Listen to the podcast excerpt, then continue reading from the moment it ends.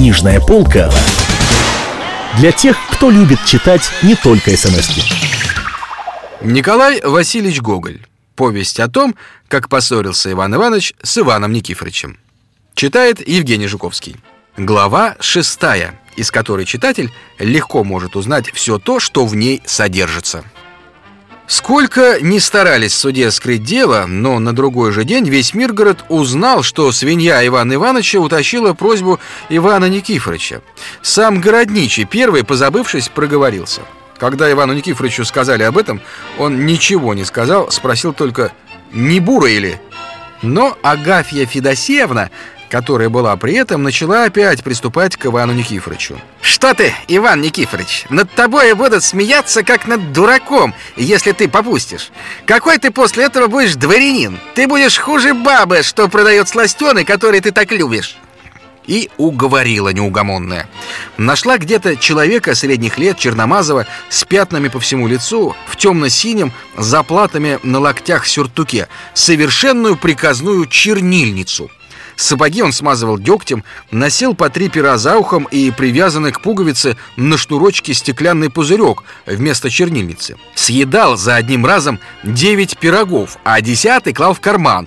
И в один гербовый лист столько уписывал всякой ябеды, что никакой чтец не мог за одним разом прочесть, не перемежая этого кашлем и чиханием. Это небольшое подобие человека копалось, корпело, писало и, наконец, состряпало такую бумагу. В Миргородский поветовый суд от дворянина Ивана Никифорова сына Довгачхуна. Вследствие оного прошения моего, что от меня, дворянина Ивана, Никифорова сына, Довгачхуна, к тому имело быть совокупно с дворянином Иваном, Ивановым сыном, Перерепенком, чему и сам поветовый Миргородский суд потворство свое изъявил. И самое оное нахальное самоуправство бурой свиньи, будучи в тайне содержимо и уже от сторонних людей до слуха дошедшись. Понеже онное допущение и потворство, яко злоумышленное, суду неукоснительно подлежит, ибо онная свинья есть животное глупое и тем паче способное к хищению бумаги.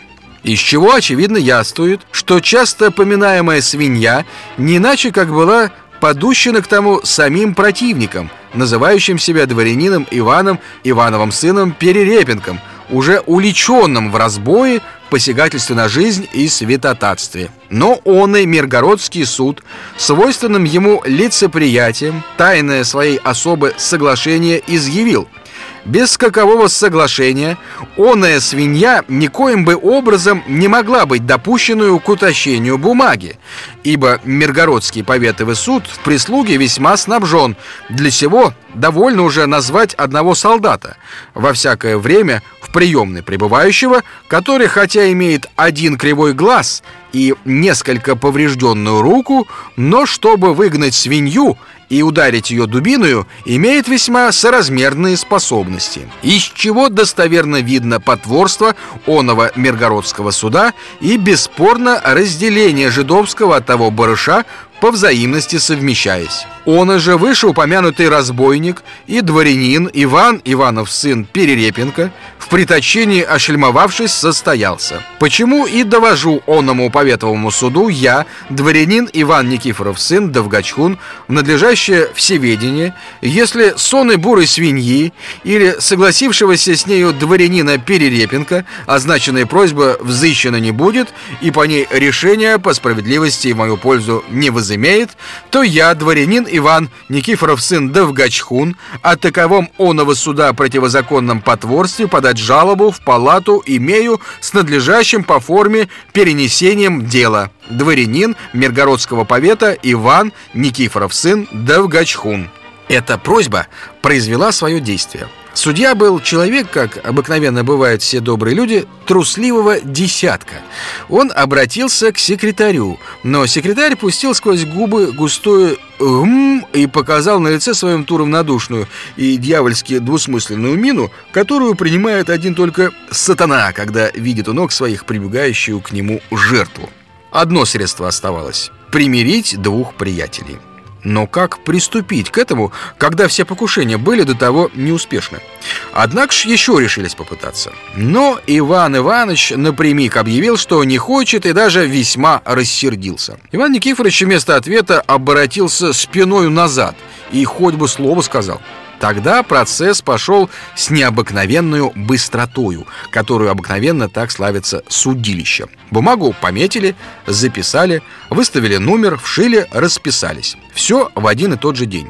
И положили дело в шкаф, где оно лежало, лежало, лежало год, другой, третий. Множество невест успело выйти замуж. В Миргороде пробили новую улицу. У судьи выпал один коренной зуб и два боковых. У Ивана Ивановича бегало по двору больше ребятишек, нежели прежде. Откуда они взялись, бог один знает. Иван Никифорович, в упрек Ивану Ивановичу, выстроил новый гусиный хлев, хотя немного подальше прежнего и совершенно застроился от Ивана Ивановича. Так что сии достойные люди никогда почти не видали в лицо друг друга. И дело все лежало в самом лучшем порядке в шкафу, который сделался мраморным от чернильных пятен. Между тем, произошел чрезвычайно важный случай для всего Миргорода. Городничий давал ассамблею. Где возьму я кисти и красок, чтобы изобразить разнообразие съезда и великолепное пиршество? Возьмите часы, откройте их и посмотрите, что там делается. Не правда ли, чепуха страшная. Представьте же теперь себе, что почти столько же, если не больше, колес стояло среди двора городничего. Каких бричек и повозок там не было. Одна зад широкий, а перед узенький. Другая зад узенький, а перед широкий.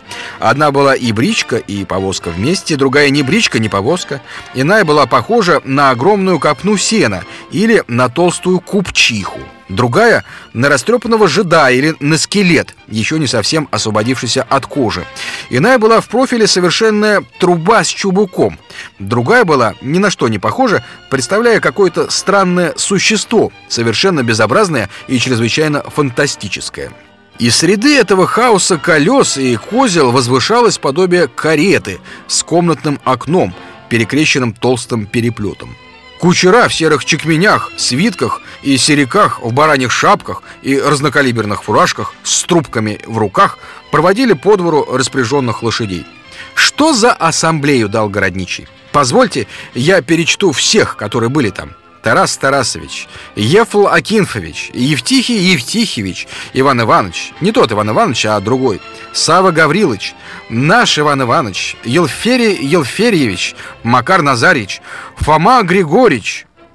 Не могу далее, не в силах. Рука устает писать. А сколько было дам! Смуглых и белолицых, длинных и коротеньких, толстых, как Иван Никифорович, и таких тонких, что, казалось, каждую можно было упрятать шпажные ножны городничего.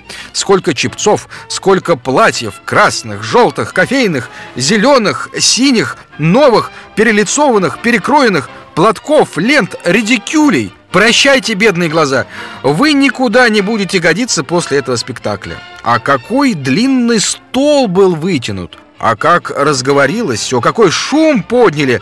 Куда против этого мельница со всеми своими жерновами, колесами, шестерней, ступами? Не могу вам сказать, наверное, о чем они говорили. Но должно думать, что о многих приятных и полезных вещах, как то о погоде, о собаках, о пшенице, о чепчиках, о жеребцах. Наконец, Иван Иванович, не тот Иван Иванович, а другой, у которого один глаз крив, сказал «Мне очень странно, что правый глаз мой Кривой Иван Иванович всегда говорил о себе иронически. «Не видит Ивана Никифоровича, господина Довгачхуна». «Не хотел прийти», — сказал Городничий. «Как так?» Вот, слава богу, есть два года, как поссорились они между собой, то есть Иван Иванович с Иваном Никифоровичем. И где один, туда другой ни за что не пойдет. «Что вы говорите?» При этом Кривой Иван Иванович поднял глаза вверх и сложил руки вместе. Что ж теперь, если уже люди с добрыми глазами не живут в мире, где же жить мне в ладу с кривым моим оком? На эти слова все засмеялись во весь рот. Все очень любили Кривого Ивана Ивановича за то, что он отпускал шутки совершенно во вкусе нынешнем. Сам высокий, худощавый человек в байковом сюртуке с пластырем на носу, который до того сидел в углу и ни разу не переменил движение на своем лице, даже когда залетела к нему в нос муха. Этот самый господин встал с своего места и подвинулся ближе к толпе, обступившей Кривого Ивана Ивановича. «Послушайте», — сказал Кривой Иван Иванович, когда увидел, что его окружило порядочное общество. «Послушайте, вместо того, что вы теперь заглядываетесь на мое кривое око, давайте вместо этого помирим двух наших приятелей. Теперь Иван Иванович разговаривает с бабами и девчатами. Пошлем потихоньку за Иваном Никифоровичем, да и столкнем их вместе». Все единодушно приняли предложение Ивана Ивановича и положили немедленно послать к Ивану Никифоровичу на дом, спросить его во что бы то ни стало приехать к городничему на обед. Но важный вопрос – на кого возложить это важное поручение, повергнул всех в недоумение. Долго спорили, кто способнее и искуснее в дипломатической части. Наконец, единодушно решили возложить все это на Антона Прокофьевича Голопузя. Но прежде нужно несколько познакомить читателя с этим замечательным лицом. Антон Прокофьевич был совершенно добродетельный человек во всем значении этого слова. Даст ли ему кто из почетных людей в Миргороде платок на шею или исподнее, он благодарит. Щелкнет ли его кто слегка в нос, он и тогда благодарит. Если у него спрашивали, «А чего это у вас, Антон Прокофьевич, сюртук коричневый, а рукава голубые?» То он обыкновенно всегда отвечал «А у вас и такого нет. Подождите, обносится, ведь будет одинаковый». И точно, голубое сукно от действия солнца начало обращаться в коричневое и теперь совершенно подходит под цвет сюртука. Но вот что странно что Антон Прокофьевич имеет обыкновение суконное платье носить летом, а нанковое зимою. Антон Прокофьевич не имеет своего дома. У него был прежде на конце города. Но он его продал и на вырученные деньги купил тройку гнедых лошадей и небольшую бричку, в которой разъезжал гостить по помещикам. Но так как с ними много было хлопот, и притом нужны были деньги на овес, то Антон Прокофьевич их променял на скрипку и дворовую девку, взявшие при даче 25-рублевую бумажку. Потом скрипку Антон Прокофьевич продал, а девку променял за кисет с золотом. За это наслаждение он уже не может разъезжать по деревням, а должен оставаться в городе и ночевать в разных домах, особенно тех дворян, которые находили удовольствие щелкнуть его по носу. Антон Прокофьевич любит хорошо поесть, играет изрядно в дураки и мельники.